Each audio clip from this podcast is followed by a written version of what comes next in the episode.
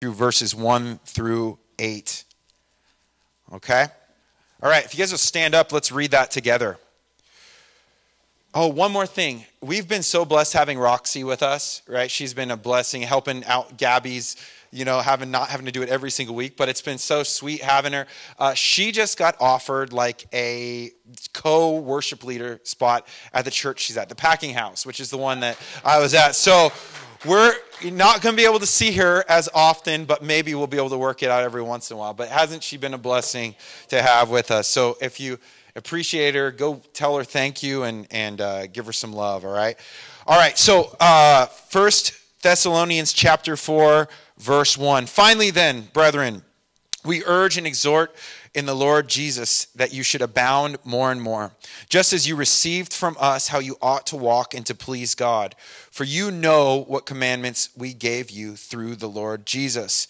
For this is the will of God, your sanctification that you should abstain from sexual immorality, that each of you should know how to possess his own vessel in sanctification and honor, not in passion of lust, like the Gentiles who do not know God.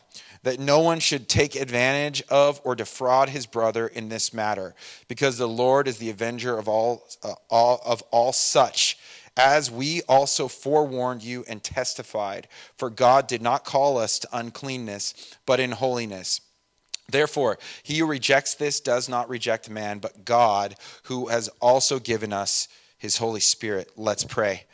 Lord, thank you for your word. Lord, this book of, or this letter, First Thessalonians, um, that has timeless truths in it.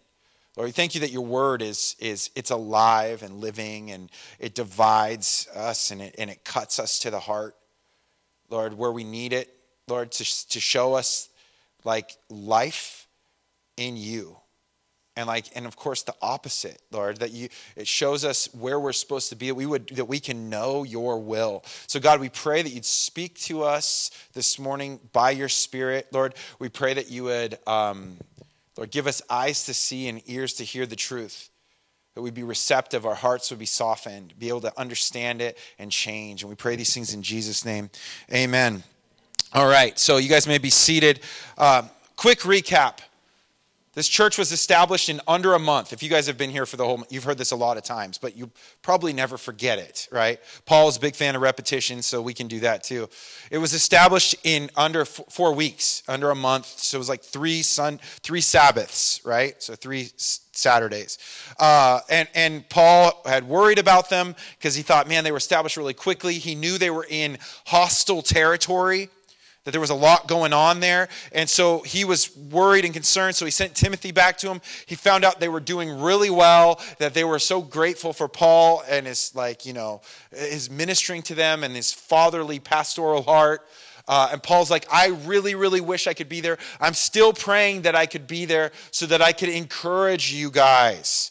And at the end of chapter three, he says, "And I may, and I made the Lord make make you increase and abound in love to one another and to all, just as we do to you, so that you may establish your hearts blameless in holiness before our God and Father at the coming of our Lord Jesus Christ with all his saints. So Paul's saying, I want to help you guys to establish your hearts to be blameless without blame. This doesn't, again, does not mean perfection, sinless perfection, but that like you'd be right. You'd uh, uh, sin would be taken account of, that you'd, you'd have this right relationship where you're following God honestly and, and in a real, transparent way. Wouldn't be fake, wouldn't be hypocritical. And holiness, and, and we've talked about again and again, holiness really means set apart or dedicated to. And use the example of the, the holy plates and the holy, all the different holy uh, instruments that were used in the temple. They were not holy in the sense of what they were, it was the fact that they were dedicated to a specific task. And so we, as believers, are found, find ourselves in our holiness, in our dedication to the Lord, our cleansing that comes from Him, and then our dedication to following Him. That's what holiness is. So you kind of lose that whole like halo around your head and, and all this. It's like, no, you're just dedicated to a real cause. This is something the world is desperately looking for. Something to be a part of that matters, right? How, where do I find my place? Where can I make a difference? Where can I, you know, show that I, you know, I'm about more than just myself? And, and that's a good desire. That's a Christ like desire. But where it goes from there, it's really important that we make sure that's right. So this is this is us looking and seeing uh, God's calling to us to be dedicated to His task, to become part of what He's been doing since the beginning of creation relationship with mankind. And then, as it was severed at the garden, now restoration that's found in Christ. Living out our faith like Abraham with trust, believing God, even when it doesn't make sense, right? Our obedience, following Him, no matter what he says, trusting him, even you know when it might not make sense, and, and then showing him how we, we live that out, always looking to Jesus to fulfill that. So, verse 1 of chapter 4, kind of like a little bit of a recap, bringing you in here. Finally, then, brethren, we urge and exhort in the Lord Jesus that you should abound more and more, just as you receive from us how you ought to walk to please God. For you know what commandments we gave you through the Lord Jesus. So he wanted to establish their hearts in blamelessness and holiness before God. He's now saying we urge and exhort. The idea is to encourage them. I really want to encourage you, like with everything I have. You know that feeling when you see someone making a, a mistake? Maybe you see a friend and they're going out with someone that you're like, this is such a bad idea. Do you know that feeling of urging them? Like, please listen to me. Or, or a child making a decision, you're like, that is not a good decision. So you, you pull out every single trick in the book, every plea you can think of. Paul, eh, he lived like that. So he's like, I'm, I'm urging you, I'm exhorting you in every way that I can, right? In the Lord Jesus, that you should abound more and more, just as you receive from us uh, how you ought to walk to please God. So they were walking and pleasing God. We actually know this from the report of Timothy. Paul found out they were faithful, they were enduring persecution, which was like heavily rampant at this time. This church that was established so quickly was being faithful, but Paul's saying that you would be established more and more. As you're doing, that you would be doing it even more. It's a process. And we're going to talk a lot about sanctification because that's really what this is about, right? Go back, justification, that's salvation, right? Right at the beginning. Okay, I accept you, Lord. I, I recognize you're, you sending your son to die on the cross for my sins. I understand the blood that was shed that, that takes the, the remission of sins. We're made new in Christ. That's justification. I'm now made right with God. I can have a relationship with Him. Glorification, you know, when you die, you, you go off to be with the Lord, or, or however it happens, the end. We go and we with the Lord for eternity. No more problems, no more stress, no more struggles, glorification. It's done. Sanctification is the process we're in right now, right? And so he's saying, even as you do, do it more. You're going to continue to grow. You know, we, we understand this with other principles. You know, you might have thought it was amazing. I remember when I first started playing guitar, thought, wow, if I could play this song, that would be amazing. You know, it would be so cool if I could play this song. And back in the day, it was like, I remember there was like, the, what got me to play guitar was they were going to do this band for the church, and it was, the song was, Lord, I lift your name on high. Do you guys remember that one? It was the song every single kid learned how to play guitar on first back in the day. G, C, D, you know, it was just like the most simple thing ever, you know? And so I, that's what I, you know, would strive to do. And I remember the time came and we went up there to play and I had this electric guitar and I'd practiced so much in my room. Got up there and all the other kids are playing and they're jamming out and I'm just, just absolutely destroying the song. And for some reason, I, had no regard to like not play or to turn down. Anyway, I just thought, you know, maybe it sounds better out there than it does here, even without playing any of the right notes. But as time went on, that was like ninth grade. As time went on, I kept playing before you know it, you could that song was like, okay, I could do that, I could do this, I could do that. And you start learning different ones, and then you'd be like, oh, I'll never be able to do that when then all of a sudden you can't, you know, it's all part of a process. We understand process. And so sanctification is just that. It's a process. You grow, and, and, and it's not like a in the same of learning guitar, like you're on your own. It's like you grow and, and things are revealed to you, and then you go, wow, that's amazing. And then all of a sudden there's more things revealed to you. You know, and, and I've said this before, and, and I'll say it again. If you knew everything that had to get cleaned up in your life right when you first accepted Jesus, we would all give up. Like, if you knew all the stuff that was going to have to change, if you actually found out all the junk, it, it's way more than you think. Because you think, wow, if I could just do this, and you get there and you're like, whoa, I'm way worse than I thought. Whoa, there's way more junk in there than I thought. Whoa, there's way more to, to, sift through than I thought. And the Lord graciously and patiently is, is getting us, as we're obedient, to see transformation in our lives. But as we grow, we keep growing. So it's not the idea that you're going to get somewhere and then, you know, you, it's just nothing and it just stays static, right? And we actually have warnings about that in the Bible. Think about the life of David right david was this man of god and he was a man of action and and he took care of stuff man he was like a gnarly warrior and and uh and then you know in a time when kings go to battle what did david do he stayed home and as he stood home, he thought, you know what? I think I've earned this one. We'll phone this one in. I've done enough. I've, you know, I've fought enough battles. I've done, you know what? I'm just going to sit back, relax, and just enjoy. Just be about me for a while. Of course, we know uh, the Bathsheba story came out of that. David, when he should have been doing something, next thing you know, he's involved in adultery and murder. Just like that. And it costs him greatly. So our relationship with the Lord, it's never like a static thing where you're like, finally, when I get to that place, I'll have arrived. So we got to get that out of our head. It's an active pursuit of holiness, and God's going to continue to show us and continue to grow us. And so Paul's saying, please be mindful of this, continue to walk, even as you've already been doing it, do it more. So when he says how to walk, what he really means is how to live. Sometimes we, we get that a little bit confused, right?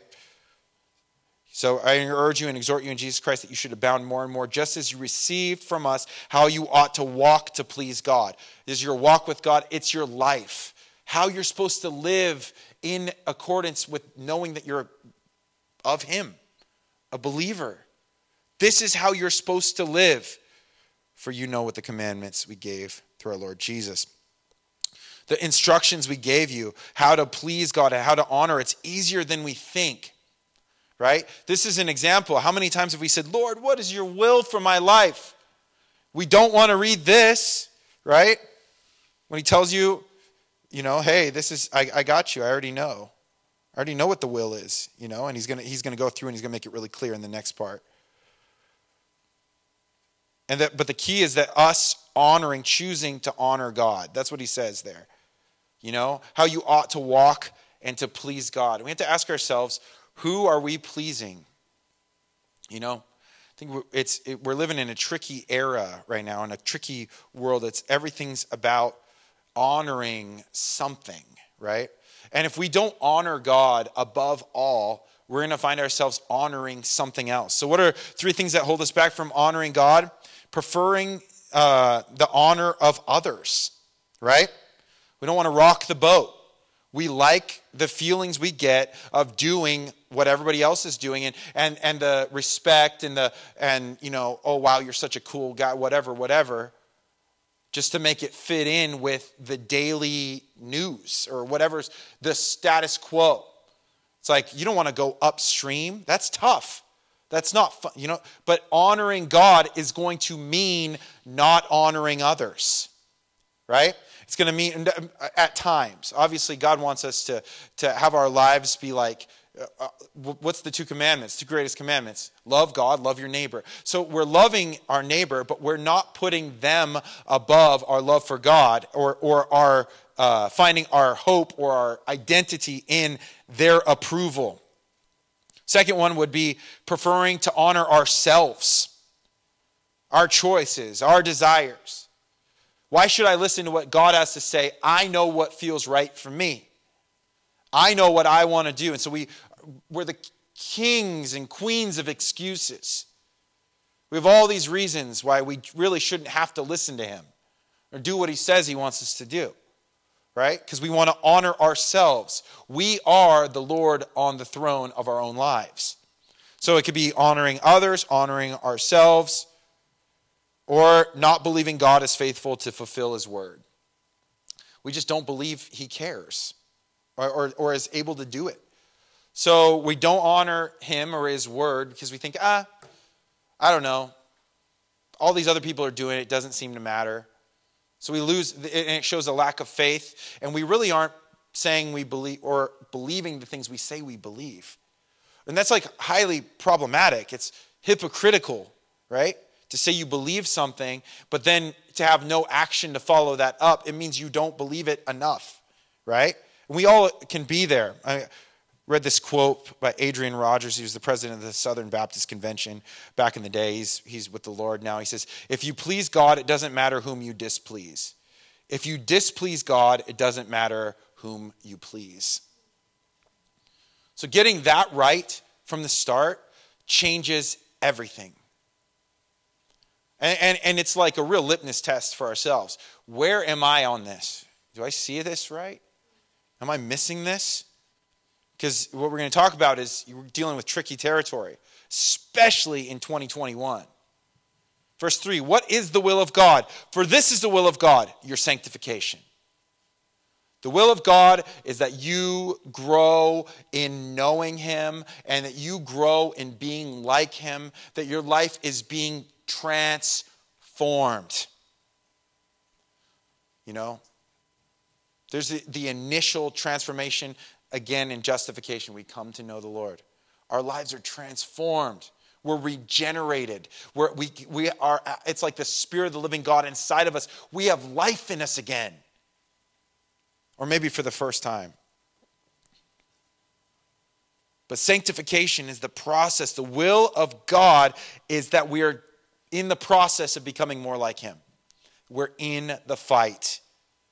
We're honoring Him. Perfect? Absolutely not. But striving to follow him, grieved by our own sin, not laxed with it. Get it? This is the will of God. It's really simple. And he says that you should abstain. So, your sanctification, that you should abstain from sexual immorality. God is calling us to holiness. He wants us to be dedicated, set apart for him and to abstain, which means just to stay away from sexual immorality. I get the, uh, the picture when I see to stay away of like resist the devil and you flee. Run from the devil. Run from trouble. Get out of here. Like that's a sometimes that's the best thing you could do. Bolt. You know, don't be messing around or setting up camp there or whatever. You know, think about like Lot and Lot's wife, you know, that Sodom and Gomorrah, you know, all of a sudden they're there, they're hanging out, they're in the culture, and then all of a sudden the culture's in them. And it's so easy for that to happen. But God's will is our sanctification and that we would stay away from sexual immorality. It's important also to understand the Christian sexual ethic would have been foreign to the people of Thessalonica. You know, we'll get into that more in a second here. Uh, but yeah, okay, verse 4 and 5. That each of you should know how to possess his own vessel in sanctification and honor, not in passion of lust like the Gentiles who do not know God. A lot of times we think about old world stuff. It's like, man, it was probably so easy. Every, you know, they didn't really have sin like we had then. Read the Bible. I mean, like, read the, read the Bible. I mean, it is like so gnarly, you know I remember going to Bible college and people would they'd like write down little verses and, and they'd be like the most gnarly, nasty verse or whatever, and you're like, oh, it'd be like, oh, I, Lord, give me a verse for you, and they give it to you, and you're like, oh, okay. it's like a total joke, you know. Obviously, you're just like, whoa, oh, wow, some some crazy like Deuteronomy or Leviticus verse or something. You're like, right, okay, you know. But wickedness, I mean, it is rampant. I mean, it was rampant in the children of Israel, right? That's why we had to deal with exile, right? God had to keep on purging and cleansing his people. I mean, it, it, it, wickedness, it is not new. We think we're so cutting edge. And we're just falling in line with like the same, same old stuff. The wisest man that ever lived, right? Besides Jesus, right? Solomon. Nothing new under the sun. Everything's the same again and again and again, right? So we think, oh, you know, our world's more sexually corrupt. Everything we're dealing with, it's it's it's a lot harder than the past. So I don't know if we should be really applying ourselves to the same standards. It's a lot tougher now. Um, this it really shows a lack of historical understanding. If you look at the way that like the the rulers and the way they treated people, the way they treated children, I mean, it's I'll save you the details. It's actually pretty disgusting. And that's not pretty disgusting, it's super disgusting. So, a lot of the perversion we see now is just falling in line with the same thing from the beginning because it's got the same root. You know, we're not dealing with new roots. And so, what's nice to know about that is the solution to that problem is the same too. The solution to darkness is light. So back then, they still faced a lot of the big problems. Marriage was like a mixed bag of importance, even amongst the Jews. They like they would like kill you for adultery, right? Don't murder, don't you know commit adultery, all these different things. But divorce had found its way in, and they they'd had these stipulations, and they took full on reign of that. It was you know initially like you know uh, uh, an affair and then it turned into shame. Any kind of shame uh, was found in her. And they took this, and these are literal things that they would call the shame of the woman, right? That they would call this something that, that, uh, that she had shame found in her. Um, if her voice, they call her a brawler, if her voice could be heard by the neighbors next door during an argument, do they even have windows? You know? They had, you're like, that's a, that's a pretty tough one having her head uncovered in public, out, you know. This one was my favorite one putting too much salt on the food. Now, that might be murderous if you have high blood pressure. so I don't know exactly. I don't know how much they understood that back then, but, uh, you know. But they, they, had found a way, and, and sin always finds a way. Gets real creative, hypocritical. If we're honest with ourselves, we know that's not right, right? So it was, it, that's what was going on in the Jewish world.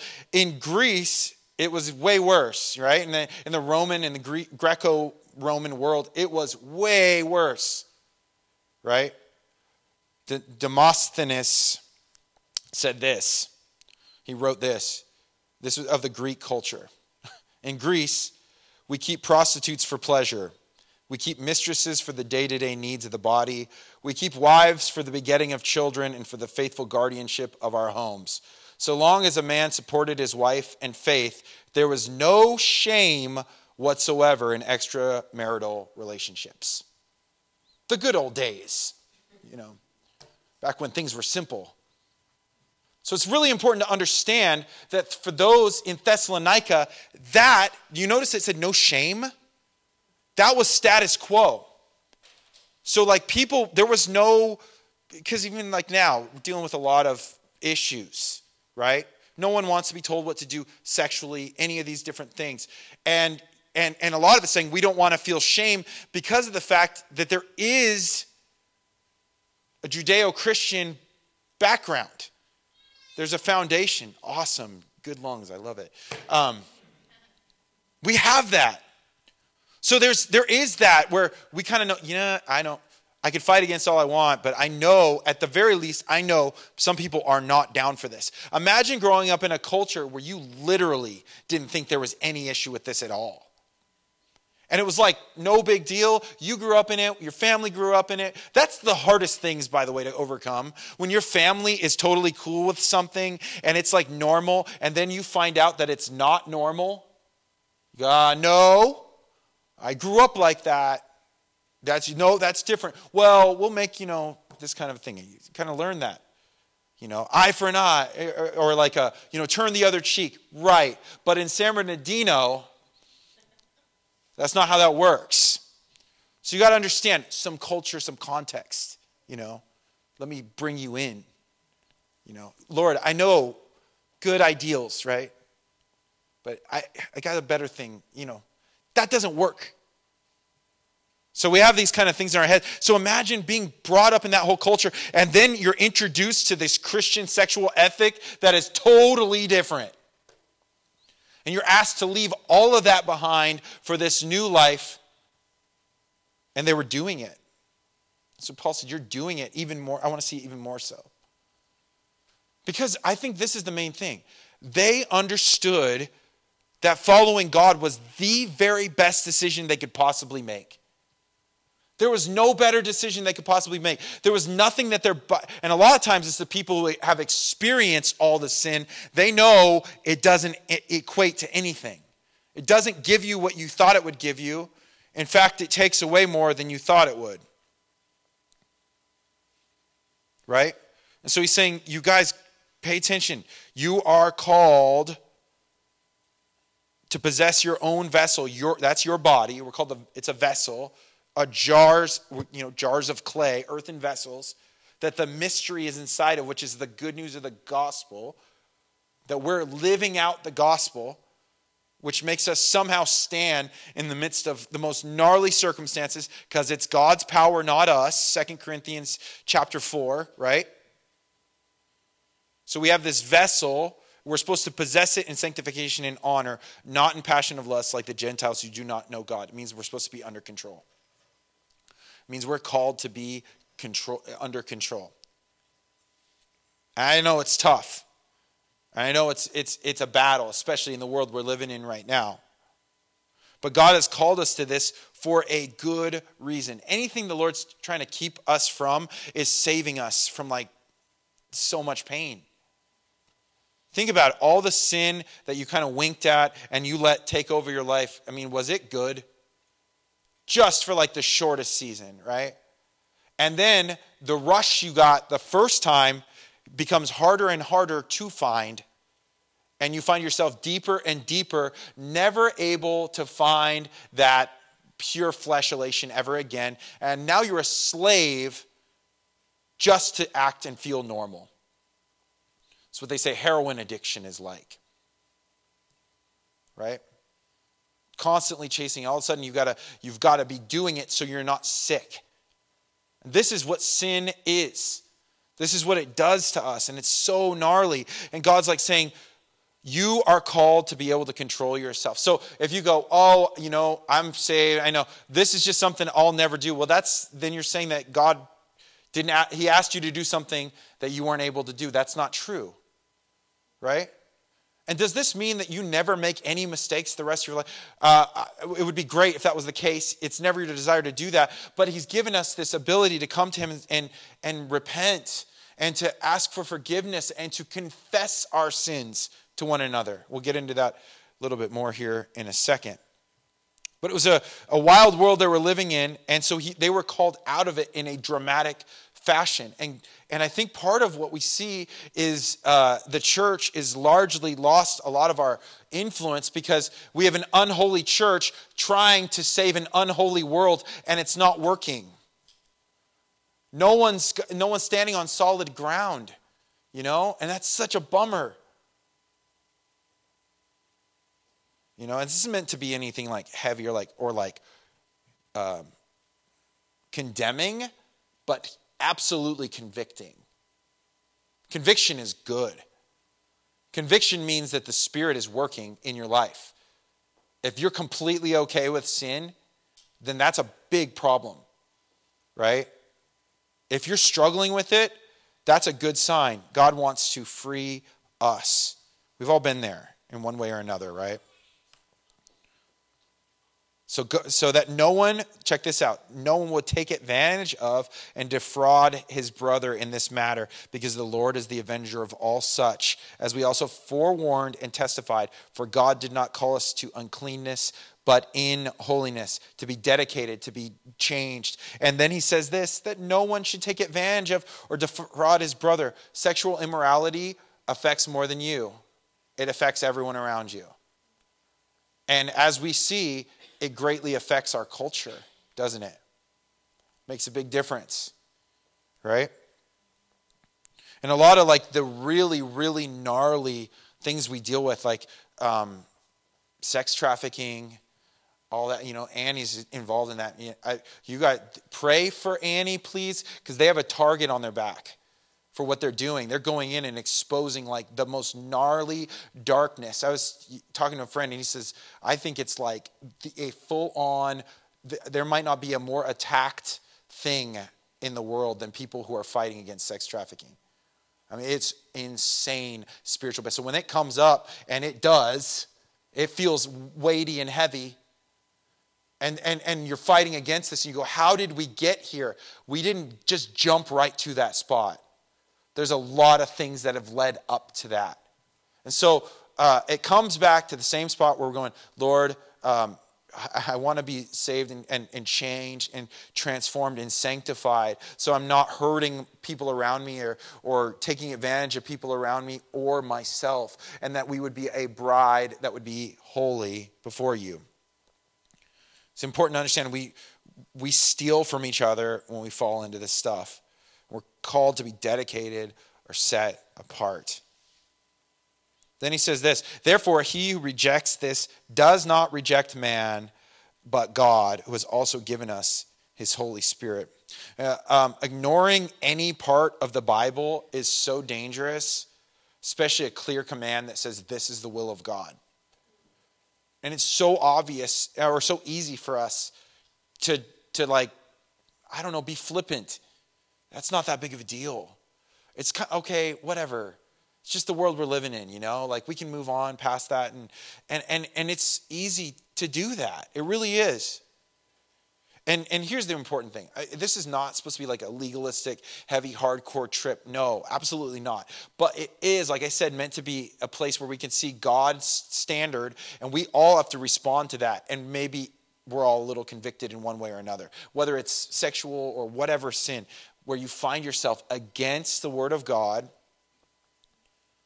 and you're deciding that you might know better. So if you reject this, you're not rejecting man, you're rejecting God. You're saying, I don't trust you, I don't believe you, I don't need to listen to what you say because I know better. How's that worked out in our lives, right? There's been so many times I've thought that, you know?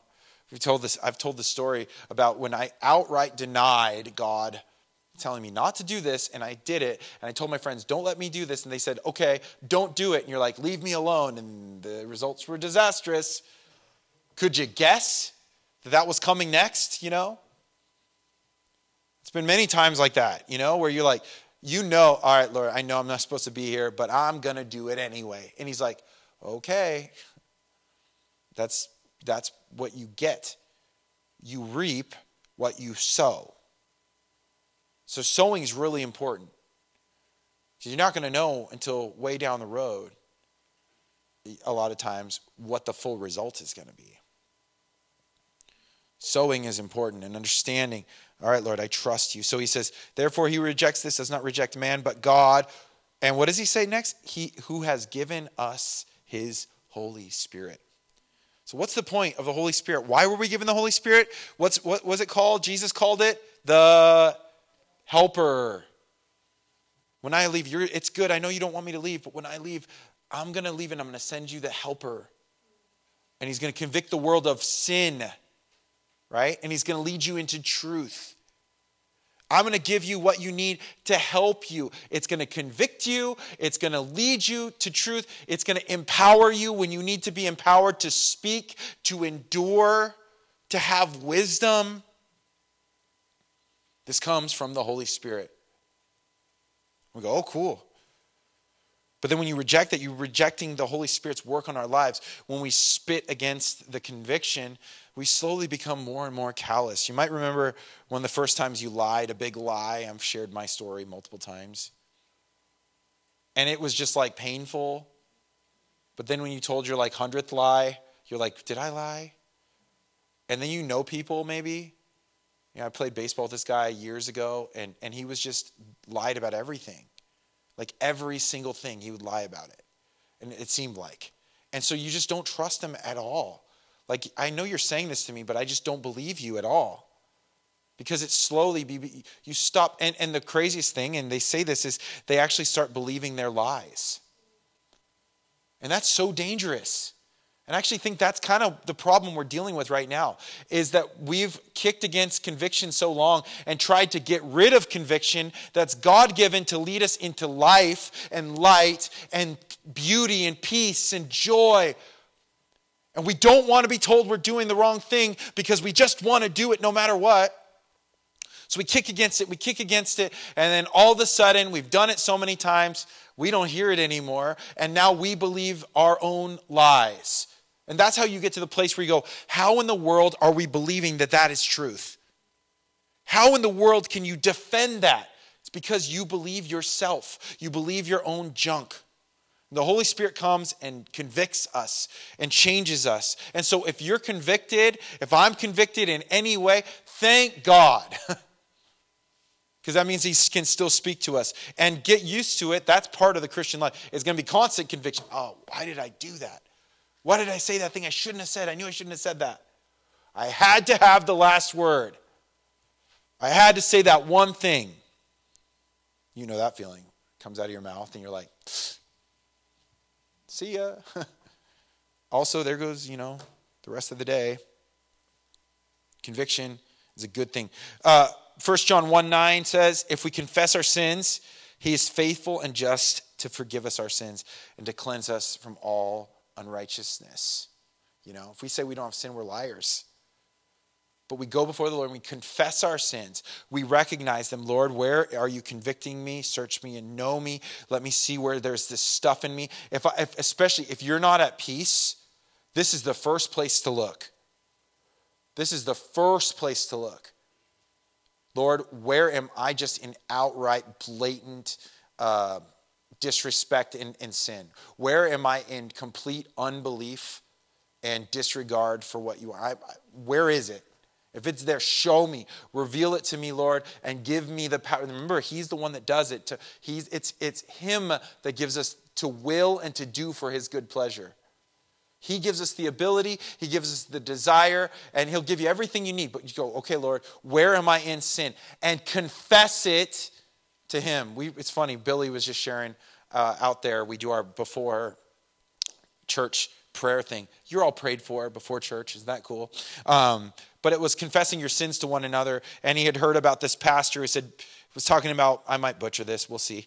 Um, where that he was talking about be careful you know make sure you're, you're confessing to the right person but do confess. And he said he would go out into the desert and wait till a rabbit would pop up and he'd confess his sins to the rabbit and then he'd shoot it. And then you know then you're good you know like because you never know. Anyway uh, I, I think we could do a little better than that. Um, maybe we can have friends that you can trust. But be trustworthy when someone wants to confess and be honest and be real before you, that's good. Start with confessing to the Lord. And if He convicts you and tells you, hey, I need to bring other people in on this because I'm not really handling this very well on my own, especially in, in the realm of sexual sin, accountability is a big deal. Actually, it's a, a big deal with everything. The Lord help me to know where I'm, I, I'm in deep water. Get me out of here confess, honest before the Lord. Um, this is not, I know, Lord, this is not where I'm supposed to be. And thank you so much for showing me that I'm drinking poison. So I, I want to lay that poison down and say, take it from me. And then say, hey, if you see me pick that up, don't let me pick it up again. Because I know what the ending of this is, and it doesn't end well. Conviction of sin. This is the will of God that we would be able to do this. And He wants us to experience like, think about it. Has God done bummer things in your life? You know, maybe things haven't gone exa- exactly as you hoped, or maybe you're struggling. You feel like there's really gnarly stuff happening around you all the time. You're like, I feel like I cannot get a break. The world is full of evil, right? And, and really, there is no answer for evil because there's not supposed to be. Like, evil's not supposed to make sense. It's just like it's the absence of God. And God intervenes to meet us in the midst of all of this struggles and all this. So He wants to, to reach out and to, to help us. But when, when God does something in your life, is it ever like, oh, I wish that wouldn't have happened?